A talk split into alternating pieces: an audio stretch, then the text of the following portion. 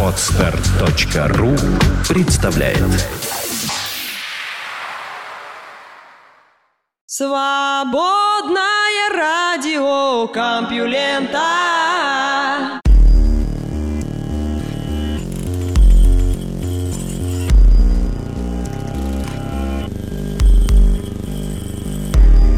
Здравствуйте, слушатели свободного радиокомпьюлента. В эфире выпуск под названием «Подскользнуться». А вы слышите Лёшу Халецкого. Что ж, постараюсь не подскользнуться на произношении трудно выговариваемых слов из тех новостей, которые вы услышите в ближайший час. Наука и техника. Как антиоксиданты помогают раку. Антиоксиданты помогают клетке справиться с окислительным стрессом, который возникает из-за накопления кислородных радикалов. Эти агрессивные молекулы окислителя легко повреждают ДНК, что может привести к появлению мутаций, в том числе онкогенных. Поэтому логично было бы предположить, что если мы защитим ДНК от радикалов окислителей, то тем самым предотвратим развитие злокачественного заболевания. Однако раковые клетки тоже подвержены окислительному стрессу, и для них это тоже неприятно вероятность. Активные формы кислорода могут довести ДНК до такой степени, что клетке останется лишь умереть. Но если раковые клетки тоже хотели бы избежать окислительного стресса, то получается, что антиоксиданты играют им на руку, особенно если при лечении используют лекарства, стимулирующие такой стресс в опухоли. Именно об этом Джеймс Уотсон писал в своей статье, появившейся почти год назад. Текст вызвал большой шум, и в течение 2013-го компьюлента не раз на него ссылался ссылалась, когда речь заходила об антиоксидантах. Обвинение антиоксидантов в пособничестве раку не было лишь теоретическим умствованием господина Уотсона. Пользу от антиоксидантов неоднократно пытались проверить в клинических исследованиях и в экспериментах на животных, но всякий раз результаты получались весьма двусмысленными. Наконец, в 1994 было предпринято масштабное исследование, в котором участвовали более 29 тысяч курильщиков мужчин, и оказалось, что рак чаще случается у тех, кто принимал антиоксидантные бета-каротиновые таблетки.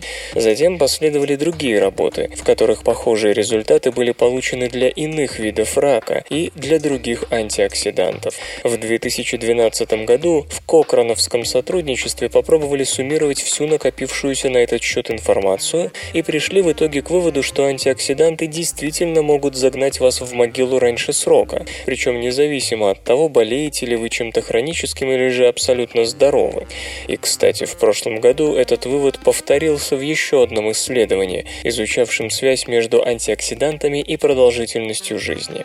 Однако, какие именно механизмы тут работают, оставалось не вполне понятным. Большая часть исследований на эту тему были корреляционно-статистическими, глубоко в биохимию и молекулярную биологию не заглядывающими, поэтому не стоит удивляться, что статья специалистов из Гетеборгского университета Швеция попала в такой солидный журнал, как Science Translational Medicine. В своей работе Мартин Бергё и его коллеги не просто указывают на однозначную связь между антиоксидантами и ростом опухоли, но и называют белок P53 наиболее вероятным посредником между тем и другим. Исследователи изучали рак легких на мышах, предрасположенных к нему, и в какой-то момент решили поддержать животных антиоксидантом N-ацетилцистин циином, который также широко известен как муколитическое средство. Однако опухоль вместо того, чтобы затормозить в росте, стала заметно увеличиваться. Тогда ученые накормили раковых мышей витамином Е, еще одним известным антиоксидантом, и получили тот же результат. Опухоль росла в три раза активнее, а мыши умирали в два раза быстрее. Дозы антиоксидантов, которые получали животные, в 5-50 раз превышали их обычную суточную норму. Однако тут стоит сказать, что в в наших с вами витаминных таблетках и пищевых добавках количество того же витамина Е превосходит суточную норму от 4 до 20 раз, так что по количеству поглощаемых антиоксидантов нас вполне можно сравнить с лабораторными мышами. И N-ацетилцистеин и витамин Е усиливали рост человеческих раковых клеток в культуре. В этом случае также использовали рак легких. И у мышей, и в культуре клеток оба вещества защищали клеточную ДНК от повреждений, уменьшая количество кислородных радикалов. В раковых клетках, по словам исследователей, этих радикалов и так меньше, чем в здоровых, а тут еще антиоксиданты снижают их уровень. И тут на сцену выходит знаменитый P53, хотя точнее будет сказать, что он со сцены исчезает. P53, страж генома, следит за повреждениями в ДНК, и если их накапливается слишком много, то останавливает клеточный цикл. Клетка перестает делиться. Если стресс очень силен, P53 включает программу апоптоза, когда испортившаяся клетка уничтожает сама себя. Понятно, почему P53 называют антионкогеном. Реагируя на повреждение ДНК, он подавляет мутации, которые могли бы спровоцировать злокачественное перерождение клетки с бесконтрольным делением. Но окислительные повреждения ДНК сведены к минимуму, и P53 перестает работать. Пусть клетка уже стала раковой, этот белок мог бы потом остановить ее деление, если бы нашел еще какие-то повреждения. Но повреждений нет. Известно, что P53 не работает на поздних стадиях развития опухоли, и считается, что ускорение в ее росте не в последнюю очередь связано с отключением P53. На сей раз, когда исследователи искусственно отключали P53, онкогенный эффект у антиоксидантов исчезал. Ни N-ацетилцистеин, ни витамин Е рост опухоли не стимулировали, что служит очевидным доказательством роли P53 в этом феномене. Авторы работы оговариваются, что они работали с мышами, у которых рак уже начался, то есть о том, могут ли антиоксиданты спровоцировать рак на пустом месте, сказать пока ничего нельзя.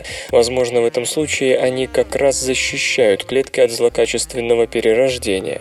Но бывает так, что у человека уже образовалась опухоль, о которой он ничего не знает, и которую очень трудно диагностировать. В этом случае антиоксиданты, конечно, окажутся весьма не к месту. Впрочем, тут еще нужно провести дополнительные исследования, которые смогли бы подтвердить нехорошую онкогенную роль антиоксидантов в человеческом организме, а не просто в культуре человеческих раковых клеток. Мозг может справиться с врожденной слепотой. Здоровые младенцы учатся различать объекты, как правило, по форме и цвету, с того момента, когда впервые открывают глаза. Когда ребенку исполняется год, развитие зрения в целом завершается, хотя дальнейшая тонкая настройка идет на протяжении всего детства. Согласно распространенному у нейробиологов мнению, с возрастом мозг утрачивает способность адаптироваться, то есть после определенного срока он уже не может обрабатывать входящие данные, с которыми прежде не сталкивался. Это поясняет когнитивист Эмми Калия из Массачусетского технологического института. Поэтому, например, в Индии хирурги-офтальмологи часто отказываются лечить слепых от рождения детей, если им уже исполнилось 7 лет. Таких малышей редко встретишь в более богатых странах, где катаракту удаляют как можно раньше, но в Индии их, к сожалению, очень много. Однако у них есть надежда. Госпожа Калия и ее коллеги наблюдали за развитием 11 детей детей, включенных в проект «Прокаш», что с санскрита переводится как «свет». После операции пациентов проверяли на способность чувствовать контраст между оттенками серого. Использовалось программное обеспечение для планшетных компьютеров, разработанное соавтором исследования Луисом Андресом Лесмисом вместе с Питером Бексом из медицинской школы Гарварда. Дети рассматривали круги, квадраты и другие фигуры, а программа варьировала размер и яркость объектов. Тест предлагали дважды. Вскоре вскоре после операции и через полгода. Из 11 детей пятеро не продемонстрировали заметных улучшений, а у одного ребенка зрение даже ухудшилось, вероятно из-за послеоперационных осложнений. Тем не менее, пяти другим хирургия пошла на пользу, причем у двух детей 11 и 15 лет зафиксировано 30-кратное улучшение чувствительности к контрасту. Визуальные центры мозга остаются пластичными дольше, чем люди думали, и многие дети имеют шанс серьезно серьезно повысить качество жизни. Напомню, первым ученым, популяризовавшим понятие о критическом периоде развития, был австрийский биолог Конрад Лоренц, в 1973 году получивший Нобелевскую премию. В 30-х годах он показал, что если взять на себя роль матери гусыни в первые числе после появления на свет гусят, то последние последуют за тобой. Это явление он назвал импринтингом, то бишь запечатлением. Пионерами нейробиологического изучения импринтинга стали Дэвид Хьюбл и Торстен Визель из Гарварда, которые в начале 60-х обнаружили следующее. Если у котенка не открывался вовремя один из глаз, то нейроны зрительной коры, которые должны обрабатывать поступающие туда сигналы, переключаются на сигналы, идущие от глаза открывшегося в срок. За это исследователи получили Нобелевскую премию 1981 года. Однако в конце 80-х Майкл Страйкер из Калифорнийского университета в Сан-Франциско доказал, что за снижение пластичности мозга, его способности к обучению в критический период, отвечают не возбуждающие нейроны, как было принято считать, а их антиподы – тормозные интернейроны. При введении соответствующего препарата в критический период зрения котенка животные не демонстрировали эффект Хьюбела-Визеля. Впоследствии Такао Хендж, тоже из Гарварда, выяснил, что пластичность мозга не только снижается по мере созревания тормозных интернейронов, а в определенный момент просто отключается. Вероятно, таким образом мозг старается защитить сложившиеся к тому моменту связи от дальнейшего потока информации. Следовательно, существует возможность вновь включить способность мозга к обучению работе с входящими чувственными данными, над чем сейчас трудятся многие специалисты. Непроверенные слухи, пошлость, разврат, голые знаменитости, внутренности политиков и многое другое – все это вы не услышите в СРК. Найдены предки ранних компактных эллиптических галактик. Хотя Вселенная образовалась 13 миллиардов 800 миллионов лет назад, уже через 3 миллиарда лет в ней были компактные галактики эллиптической формы с огромным количеством звезд и большой видимой массой. Все это было загадкой на протяжении многих лет, потому что всего через 3 миллиарда лет после Большого Взрыва мы могли видеть половину самых массивных галактик, уже закончившими звездообразование. Об этом говорит Суни Тофт из Института Нильса Бора Бора, Дания, ведущий автор новой работы. Поясню. Традиционный взгляд на эволюцию галактик предполагает, что после возникновения они должны были расти постепенно, как наш Млечный Путь, периодически сталкиваясь и набирая габариты и массу. Компактные эллиптические галактики, ставшие массивными уже в эпоху, когда Млечный Путь и прочие его спиральные коллеги только формировались, явно выбивались из этого ряда, и никто не знал почему. Что еще более странно, звезды там там были намного ближе друг к другу, чем в эллиптических галактиках сегодняшней Вселенной, то есть расположены в 10-100 раз плотнее.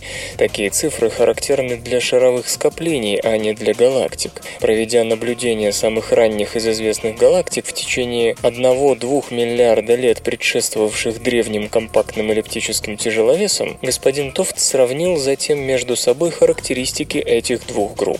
Ранние галактики были богаты пылью и газом и и очень быстро образовывали звезды. По расчетам, вспышка звездообразования в них, исходя из наблюдаемых запасов газа, не могла продолжаться более 40 миллионов лет. Между тем, черты более поздних эллиптических галактик оказались удивительно схожи с этими ранними, быстро развивающимися объектами, за вычетом того, что звездообразование в них уже не шло, но масса и размеры были много больше.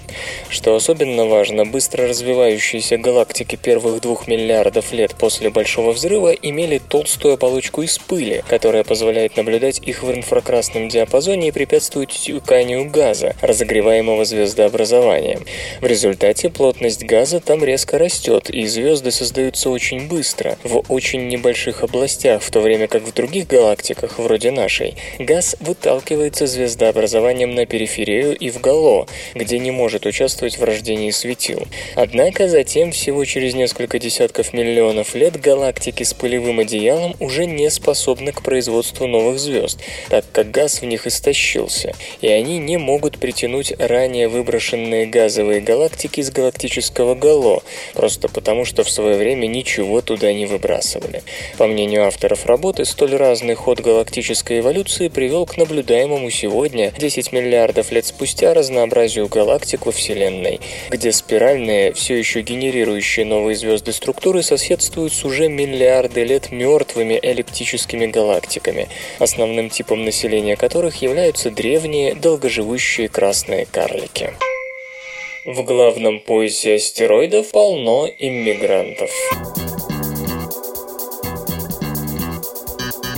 Сегодня Солнечная система выглядит спокойным и уютным местом. Восемь планет на своих местах, и кажется, что так было всегда.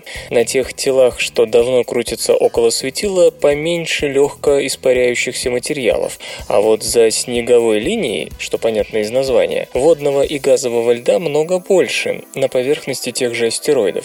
В общем, разное место жительства, разный состав, согласны? И правильно, что не соглашаетесь. Астрономы во главе с Франческо де Мео из Гарвард-Смитсоновского центра астрофизики попробовали составить карту расположения астероидов в Солнечной системе и связать ее с их составом. И вот что у них вышло.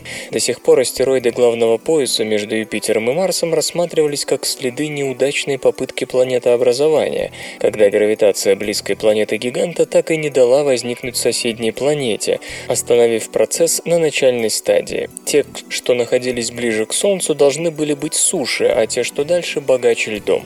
Когда же, используя данные Слоуновского цифрового обзора неба, удалось проанализировать состав тысяч астероидов главного пояса, последний оказался весьма разношерстным, более многообразным, чем считалось. И в особенности это относилось к малым астероидам.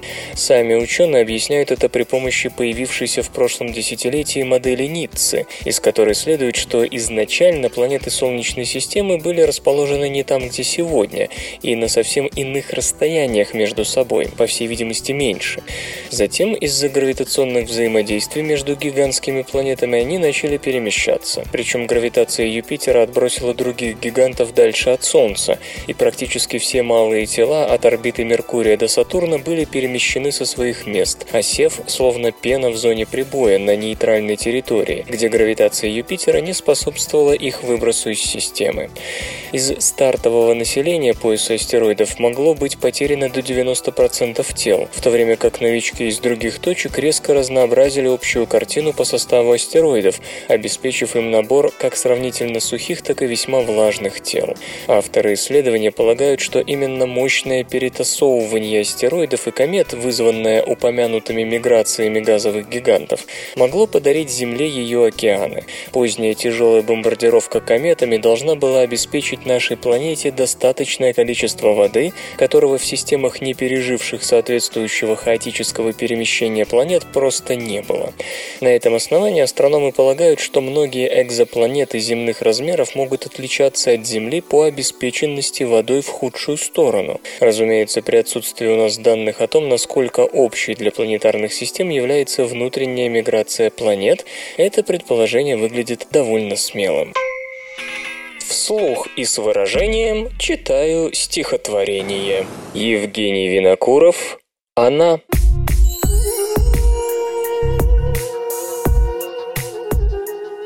Присядет есть кусочек половине, прикрикнет «Ешь!» Я сдался, произвол. Она гремит кастрюлями, богиня. Читает книжку, подметает пол. Бредет босая в мой пиджак одета. Она поет на кухне поутру. Любовь? Да нет, откуда, вряд ли это. А просто так уйдет, и я умру. Наука и техника. Генетики подробно рассказали о нашем внутреннем неандертальце. У секса с неандертальцами были свои плюсы и минусы. Скрещивание, возможно, подарило современным людям гены, полезные для адаптации к более холодному климату, чем африканский. Но в то же время гибридные потомки, скорее всего, не могли похвастаться плодовитостью. Таковы результаты новых исследований, результаты которых опубликованы в журналах Science и Nature. Обе работы посвящены анализу тех частей генома, которые мы унаследовали от коренастых охотников-собирателей, вымерших при приблизительно 30 тысяч лет назад. Человек разумный и неандертальцы имеют общего предка, который, вероятно, жил в Африке более полумиллиона лет назад. Предки неандертальцев первыми выбрались в Европу и Азию, в то время как наши пращуры остались в Африке.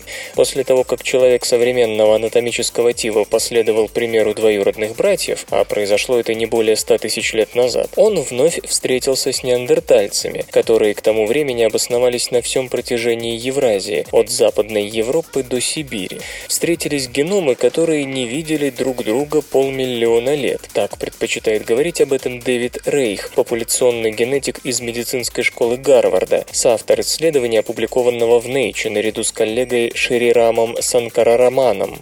Следовательно, последовательности, выделенные ранее из неандертальских костей, уже показывали, что две группы скрещивались, и что примерно 2% генома современных людей неафриканского происхождения имеют неандертальские корни. Неандертальские участки разбросаны по всему нашему геному, и у разных людей разные неандертальские гены. Исследования дали понять, что некоторые из этих генов отвечают за борьбу с инфекциями и адаптацию к ультрафиолетовому излучению. Новые проекты впервые попытались охватить все или почти все сегменты генома, унаследованные нами от неандертальцев. Обе группы представили свежие математические методы для обнаружения участков, которые были порождены сотни тысяч лет назад. Они вошли в человеческий геном много позже. Затем ученые проверили, присутствуют ли эти сегменты в самом неандертальском геноме, после чего составили каталог неандертальских генов человека. Джошуа Аки, популяционный генетик из Вашингтонского университета, который сотрудничал с коллегой Бенджамином Вернатом, отмечает, что его группе удалось собрать примерно одну пятую неандертальского генома из геномов 665 современных европейцев и жителей Восточной Азии. Господин Рейх и его команда добились более существенного результата – 40% неандертальского генома, но в их распоряжении были последовательности уже тысячи четырех людей. Прежде всего, исследователи интересовали неандертальские гены, особенно сильно распространенные у современного человека, признак того, что они оказались самыми полезными для новых владельцев. Обе группы идентифицировали гены, вовлеченные в функционирование кератиноцитов, клеток, составляющих значительную часть внешнего слоя человеческой кожи и производящих волосы. По словам господина Рейха, трудно бороться с искушением заявить, что неандертальцы уже адаптировались к более холодному климату Евразии и что эти гены помогли вчерашним африканцам. Господин Аки указывает на то, что кожа, помимо прочего, регулирует потерю влаги и защищает от болезнетворных микроорганизмов, поэтому неандертальские гены должны были стать результатом адаптации к жизни в Европе и Азии. Тем не менее, все это пока только домыслы, и чтобы определить, какую именно пользу принесли людям неандертальские гены кератиноцитов, требуются специальные исследования. И наоборот, многие неандертальские гены, которые, вероятно, были унаследованы гибридами, затем были выброшены из человеческого генома. Так не найдено никаких неандертальских включений в гене FOXP2, который отвечает за речь. Между тем, группа господина Рейха обнаружила, что люди унаследовали очень мало неандертальских генов, которые активируются в яичках или расположены в X-хромосомах. На примере других организмов, в частности плодовых мушек, было показано, что подобное явление – признак потомка слишком отдаленных друг от друга популяций, не способного успешно размножаться. Господин Рейх заключает, что люди и неандертальцы находились на краю биологической совместимости, и их потомство обладало невысокой плодовитостью. Комментатор Дэвин Пресгрейвс, эволюционный биолог из Рочестерского университета, сильно удивлен этим выводом. Людей и неандертальцев разделяли лишь десятки тысяч поколений, а они уже демонстрируют биологическую несовместимость. У плодовых мушек, например, на видообразование уходит намного больше поколений. В свою очередь, Сара Тишков, популяционный генетик из Пенсильванского университета, указывает на то, что подобные работы намекают на возможность изучения вымерших представителей рода Homo не по костям, а по остаткам их ДНК у современных людей, и прежде всего у нынешних африканцев. Исследования уже показали, что их предки скрещивались с некими другими группами, которые, возможно, представляли собой отдельные виды Homo, нам неизвестные. Свободное радио Компьюлента. Магму можно использовать для практичной генерации электричества. В 2009 году буровая скважина Крафла на северо-востоке Исландии достигла жалких 2100 метров и внезапно попала в карман из магмы. Ранее лишь в одном случае бурение добиралось до магмы под землей, и тогда, в 2008 году, на Гавайях глубина была не столь малой. Поскольку температура магмы равна 700-1300 градусов по Цельсию, ценность этого ресурса вполне очевидна, что привлекло внимание ученых всего мира к доселе доселе неизвестной скважине IDDP-1. Она была пробурена специально для выявления потенциальных источников геотермальной энергии в исландских недрах, но на такой успех никто не рассчитывал. Дело в том, что сегодня геотермика использует по сути гидротермальную энергию, то есть уже готовую горячую воду земных недр, обычно не очень глубоких, иначе дорого. Альтернативный подход – продвинутая геотермальная энергетика, предусматривает именно чисто геотермальный сценарий, когда вода закачивается в раскаленную породу сверху. Чтобы быть успешной, такой методе требуются скалистые недра, из которых вода не сможет утечь. Но самый эффективный способ повышения отдачи – гидроразрыв пласта, после которого закачанная вода резко нагревается за счет контакта с большим количеством породы и превращается в пар. Он несет в себе угрозу потери части теплоносителя. Пока успехи на этом поприще сводятся к опытным электростанциям, и в любом случае такая технология может провоцировать искусственные землетрясения. Эксплуатация готовой магмы совсем другое дело. Здесь невозможен и не нужен гидроразрыв пласта. Даже если потребуется закачка воды, хотя часто магма сама испаряет подземную воду и гонит ее наверх, она проходит в один этап. В исландском случае даже до нее из-под земли забил фонтан пара, сверхкритической воды, нагретой до 450 градусов по Цельсию. Как подчеркивает Уилфред Элдерс из Калифорнийского университета в Риверсайде, исландская национальная энергетическая компания решилась на серьезные инвестиции в этот проект и, как теперь понятно, получила отдачу. Два года сверхперегретый пар поступал из теплообменной стальной трубы с опущенным в скважину нижним концом, и его температура была рекордной для геотермальной энергетики, ведь многие геотеплоэлектростанции работают с водой, нагретой до 60-80 градусов.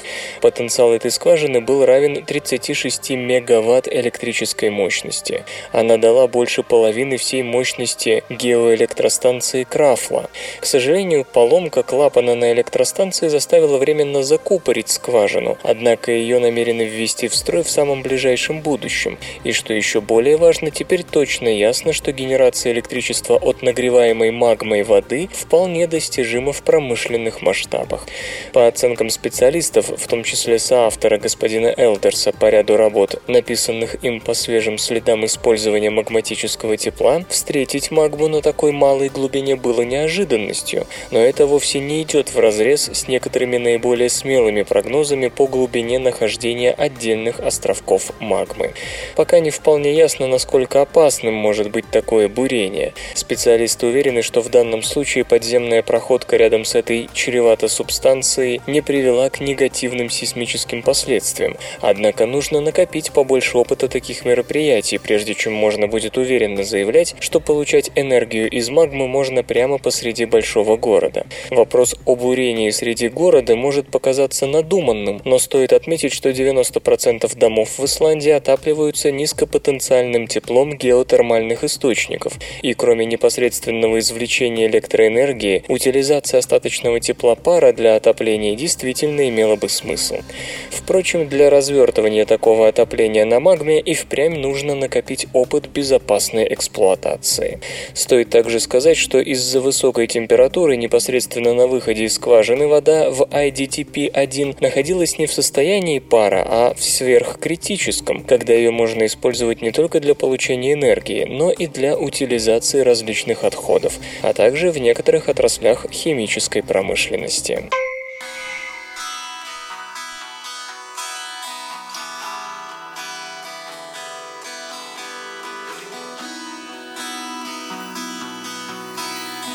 В эфире группа Банни с песней «Болеро». Я никогда не скажу, что ты значишь для меня. Я никогда не скажу тебе, что ты значишь для меня. Для своих грешных утех я найду себе не тебя. Пусть тебя окружают хищницы, ласкают твое желанное тело. Можешь отдать его диким. Это уже не коснется меня и небо будет такой же синее рядом со мной или без меня.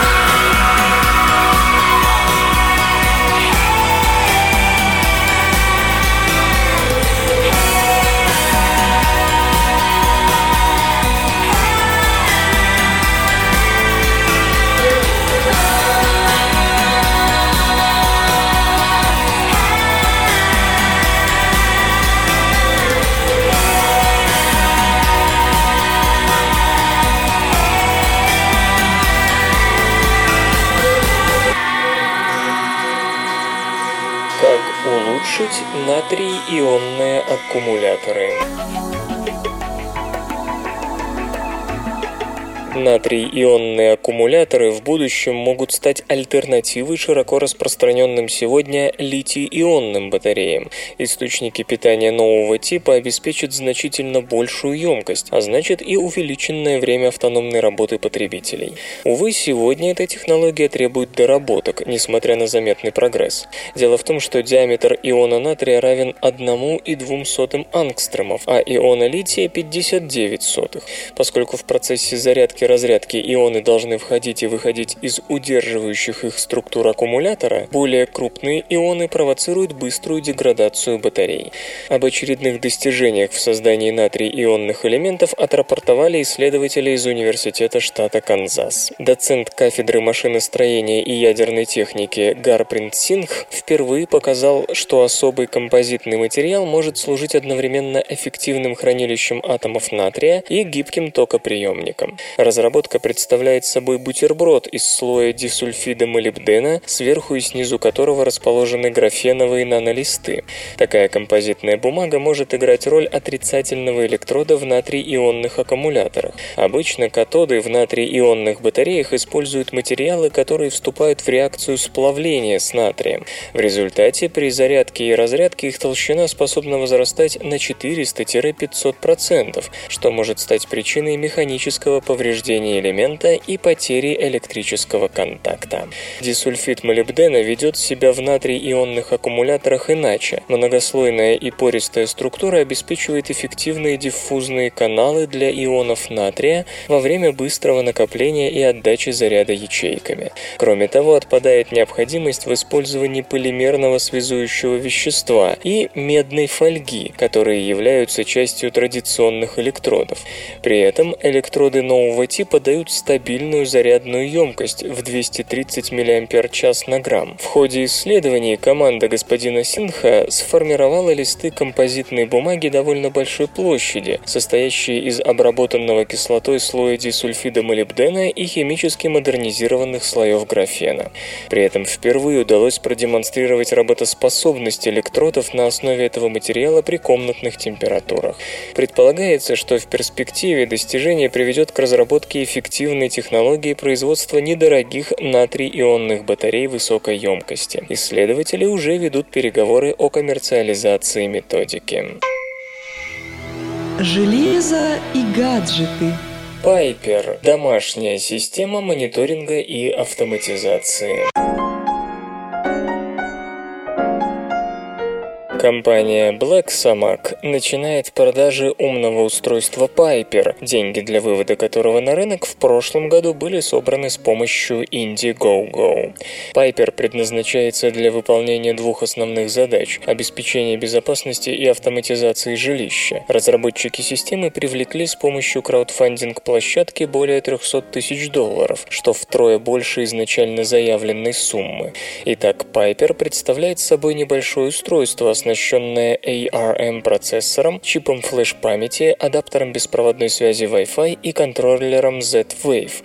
Беспроводной протокол связи, разработанный для домашней автоматизации. Для сбора данных служат камеры с широкоугольным объективом, инфракрасный датчик движения, высококачественный микрофон, сенсоры температуры, влажности и освещенности, а также трехосный акселерометр.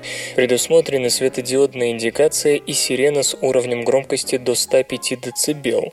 Питание в случае сбоя в электрической сети обеспечит резервная аккумуляторная батарея. Модули Piper могут монтироваться на стену или просто устанавливаться на какую-либо поверхность. Для управления и визуализации данных служит специальное мобильное приложение для смартфонов или планшетов.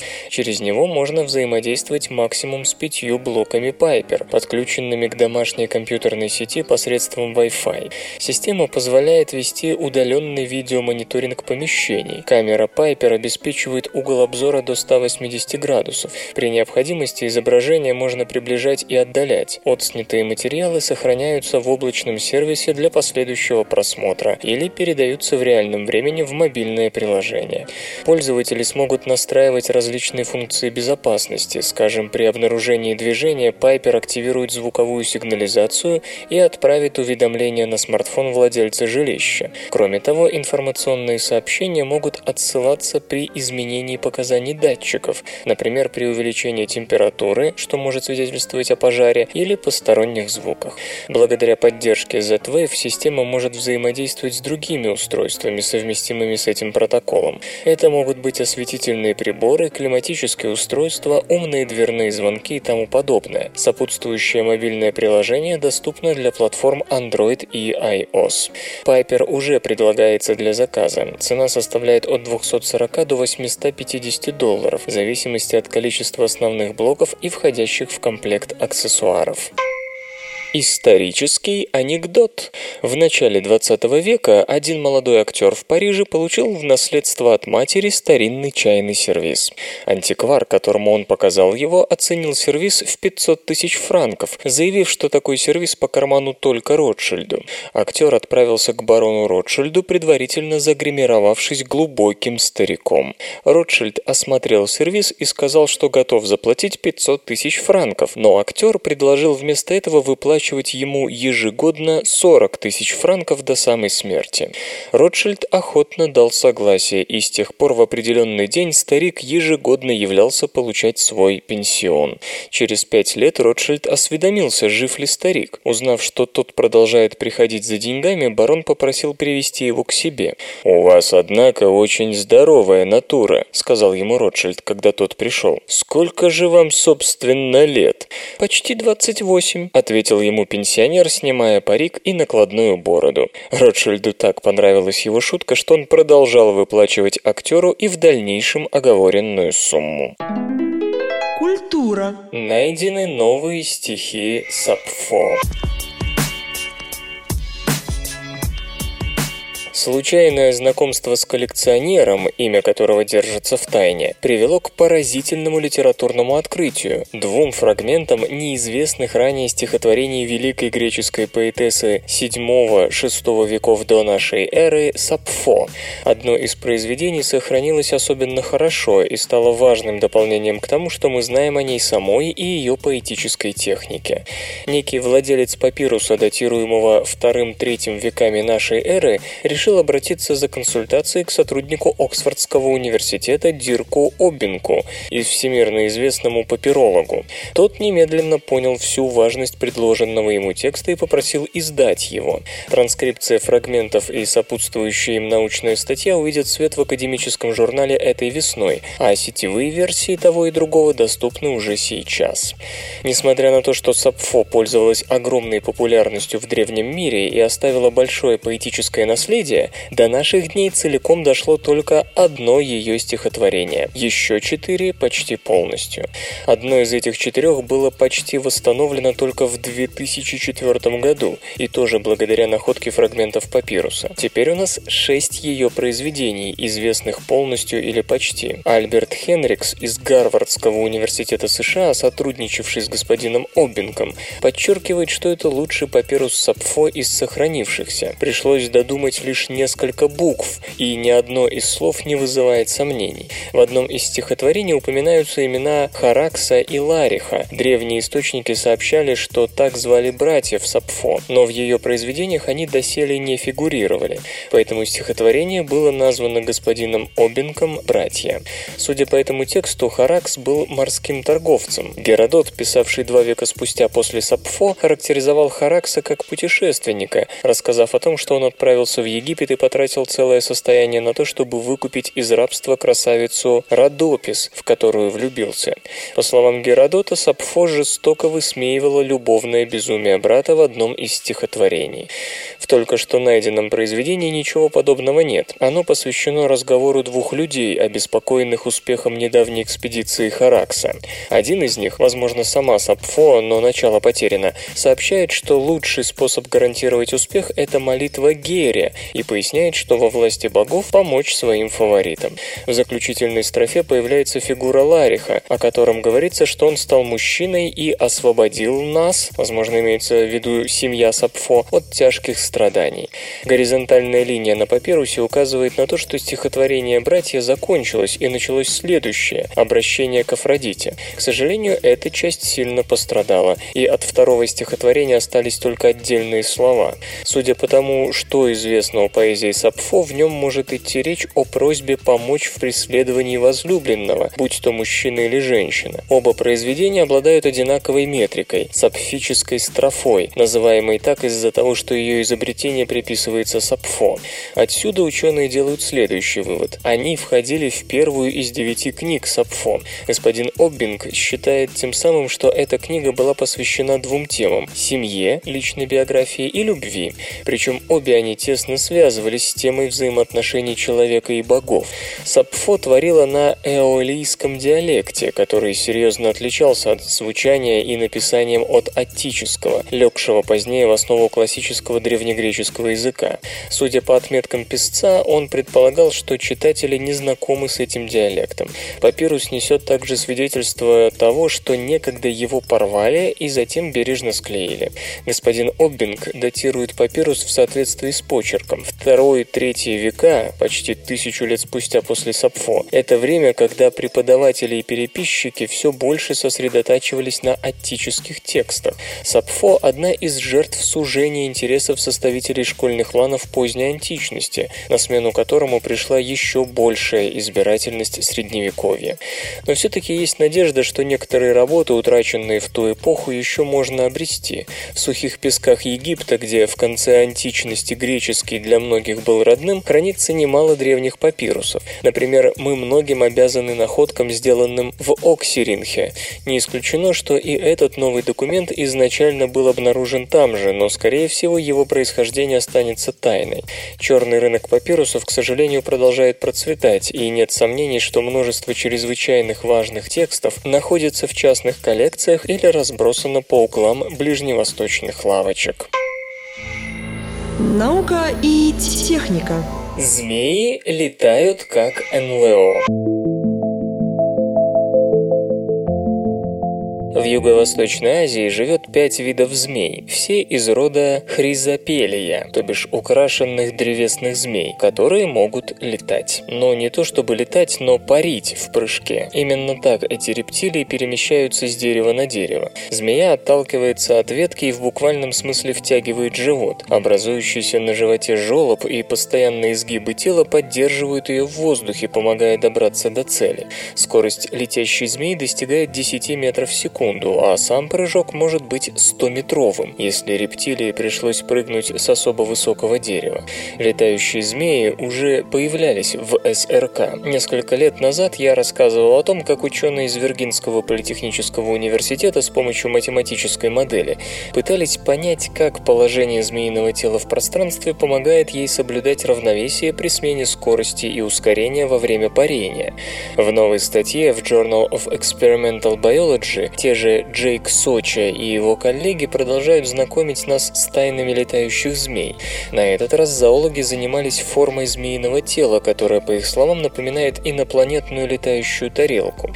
Ученые создали модель змеи, как если бы ее разрезало пополам, и поместили эту искусственную половину рептилии в поток воды, имитировавший поток воздуха. В поперечном разрезе летающая змея похожа на НЛО, и такая форма, как казалось, дает ей большие аэродинамические экономические преимущества. Благодаря НЛО-обводам змея постоянно опирается на мощные восходящие потоки, которые поддерживают ее в воздухе. Впрочем, вы ведь знаете, что такая форма не слишком эффективна с точки зрения аэродинамики, но ее низкую эффективность обычно обсуждают в связи с большими объектами и такими же скоростями, а вот для некрупной змеи она становится преимуществом. Кроме того, по словам зоологов, у змей такая форма срабатывает еще и потому, что они изгибают тело в полете, оптимизируя те самые рожденные НЛО формой потоки воздуха и контролируя силу подъема и долготу парения. Хвост при этом используется как руль, то есть его изгибают тогда, когда нужно повернуть. В экспериментах участвовала одна змея, у которой хвост был парализован. По словам Джейка Соча, она по-прежнему прекрасно парила, но не могла лечь на другой курс. Почему радио? От кого свободное?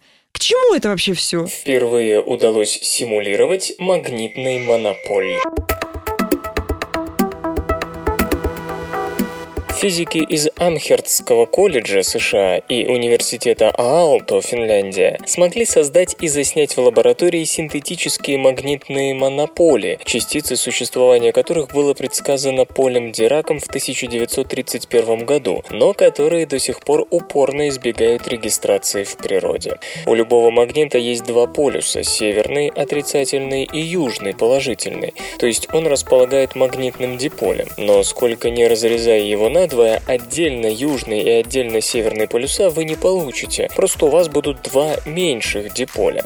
В то же время и положительные и отрицательные электрические заряды вполне могут существовать отдельно. Но как получить монополь, изолированный однополярный магнит? Вопрос далеко не праздный, ибо, скажем, закон Гаусса для магнитного поля вообще не будет работать, если магнитные монополи существуют. Да и столь важное для современной физики предположение о том, что электрические заряды всех всех частиц представляют собой дискретные величины, получит прямое подтверждение. В общем, по значимости открытие монополя станет чем-то вроде открытия электрона. Ученые попробовали воспроизвести систему с признаками монополя в облачке из примерно миллиона ультрахолодных рубидиевых атомов, замороженных до 100 миллиардной Кельвина. В таком состоянии они теряют поведение, свойственное индивидуальным частицам, и становятся частью коллективного квантового состояния материи, конденсата эксперимента Эйнштейна. Опыт был аналогичен умственному эксперименту Дирака от 1931 года.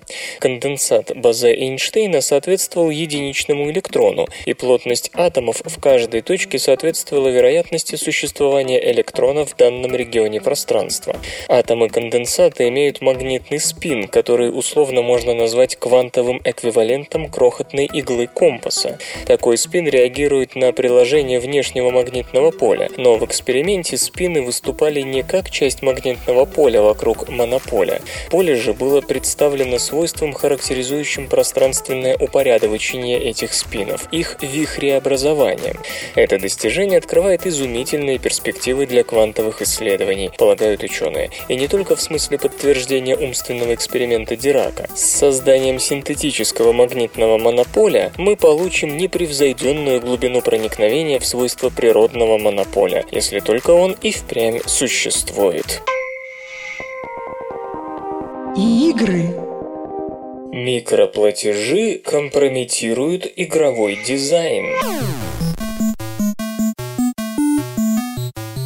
Пеймиум. За этим странным словом скрывается не менее странное и даже неприятное явление, особо ярко проявившееся на Xbox One. Вам продают игру, а затем просят докупать разные вещи во внутриигровом магазине. Разработчики идут на компромисс с игровой стилистикой, эстетикой и механикой. Дизайн игр, увы, только уродуются. Почти все Microsoft эксклюзивы имеют механизм встроенных покупок. Вспомним хотя бы Forza Motorsport 5.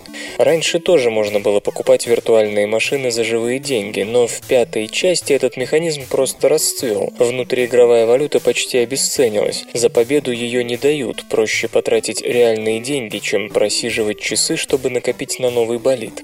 Игроки негодуют, пресса недоумевает. К чему приведет такой подход к разработке? Но проблема, конечно, много глубже. Все это означает совмещение двух диаметрально противоположных бизнес-моделей. В условно-бесплатном бесплатных проектах есть понимание того, что основной контент бесплатен, но взамен девелоперы могут стимулировать игроков, чтобы те платили за некоторые дополнительные материалы или функции.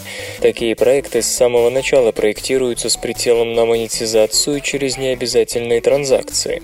В бесплатных играх очень важно завлечь игрока, не заставлять его платить с самого начала, а добиться его максимального погружения в процесс и мягко подвести к покупке бонусов. В этом случае случае игра становится сервисом, а потребители не ощущают давления со стороны девелоперов и спокойно совершают покупки. При розничной модели распространения контракт с производителем несколько иной. Вы с самого начала осознаете, что в игре нет ничего бесплатного. Вы заплатили высокую цену, которая дает доступ сразу ко всему содержимому, необходимому, чтобы насладиться игрой. В таком контексте игрок чувствует, что его эксплуатируют и обманывают с этими дополнительными микроплатежами. Поборники free-to-pay модели будут настаивать, что этот разговор о выборе игрока, а не модели игры. Они утверждают, что вы можете пропустить все предложения совершить внутриигровую покупку за реальные деньги. Но это даже отдаленно не так. Геймплей вынужден подстраиваться под механику бесплатных проектов. В результате вы думаете, как заставить игрока платить, а не как развеселить его на несколько часов. Проблема в том, что две модели с трудом уживаются в одном проекте. Условно-бесплатные игры при привносят элементы, несвойственные обычным продуктам. Происходит и обратное вмешательство дизайна и механик, так что и микроплатежи начинают вести себя странно.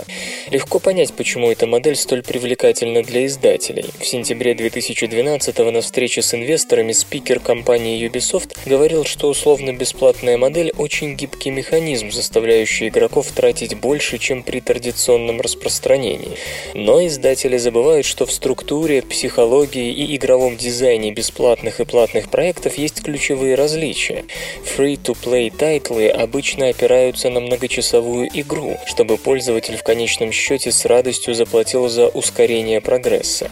Но в этих проектах определенная структура – это игры, которые часто называют таймкиллерами. Мы знаем, что потратим на них 10-15 минут, но будем делать это так часто, что в итоге проведем сотни часов. Многие из них, по сути, бесконечны. В обычных проектах все иначе иначе. Мы знаем, что они конечны и зачастую требуют на прохождение от 10 до 15 часов, а то и меньше. Именно поэтому искусственное усложнение игры и затягивание процесса ради микроплатежей вызывает такую ярость у пользователей. Нужно ли затягивать игру? Это необходимо для ее нарративной целостности? Без этого будет скучно? Или все-таки такие решения принимаются только для того, чтобы вытянуть еще пару долларов? Журнал Edge обратился за разнесениями к Electronic Arts, Ubisoft и Microsoft. Любопытно, что две первые компании внятного ответа дать не смогли, а Microsoft заявила, что комментировать эту тему вообще не будет. Наводит на некоторые мысли, правда? Так почему этот ущербный подход к дизайну набирает обороты? Все из-за аудитории. Появилось целое поколение игроков, которые переходят на большие платформы с мобильных телефонов и планшетов. Они просто не знают, что игры могут быть товаром в законченном виде и не требовать дополнительных платежей.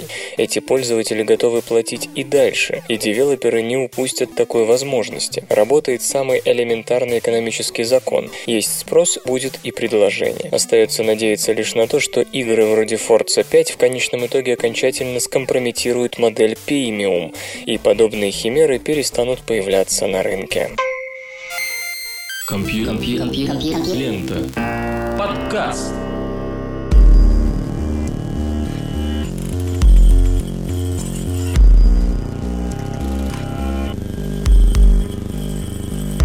Выпуск «Подскользнуться» завершен. Вы слышали Лёшу Халецкого, «Свободное радио Компьюлента» и «Песенка». Свободное радио Компьюлента. Скачать другие выпуски подкаста вы можете на podster.ru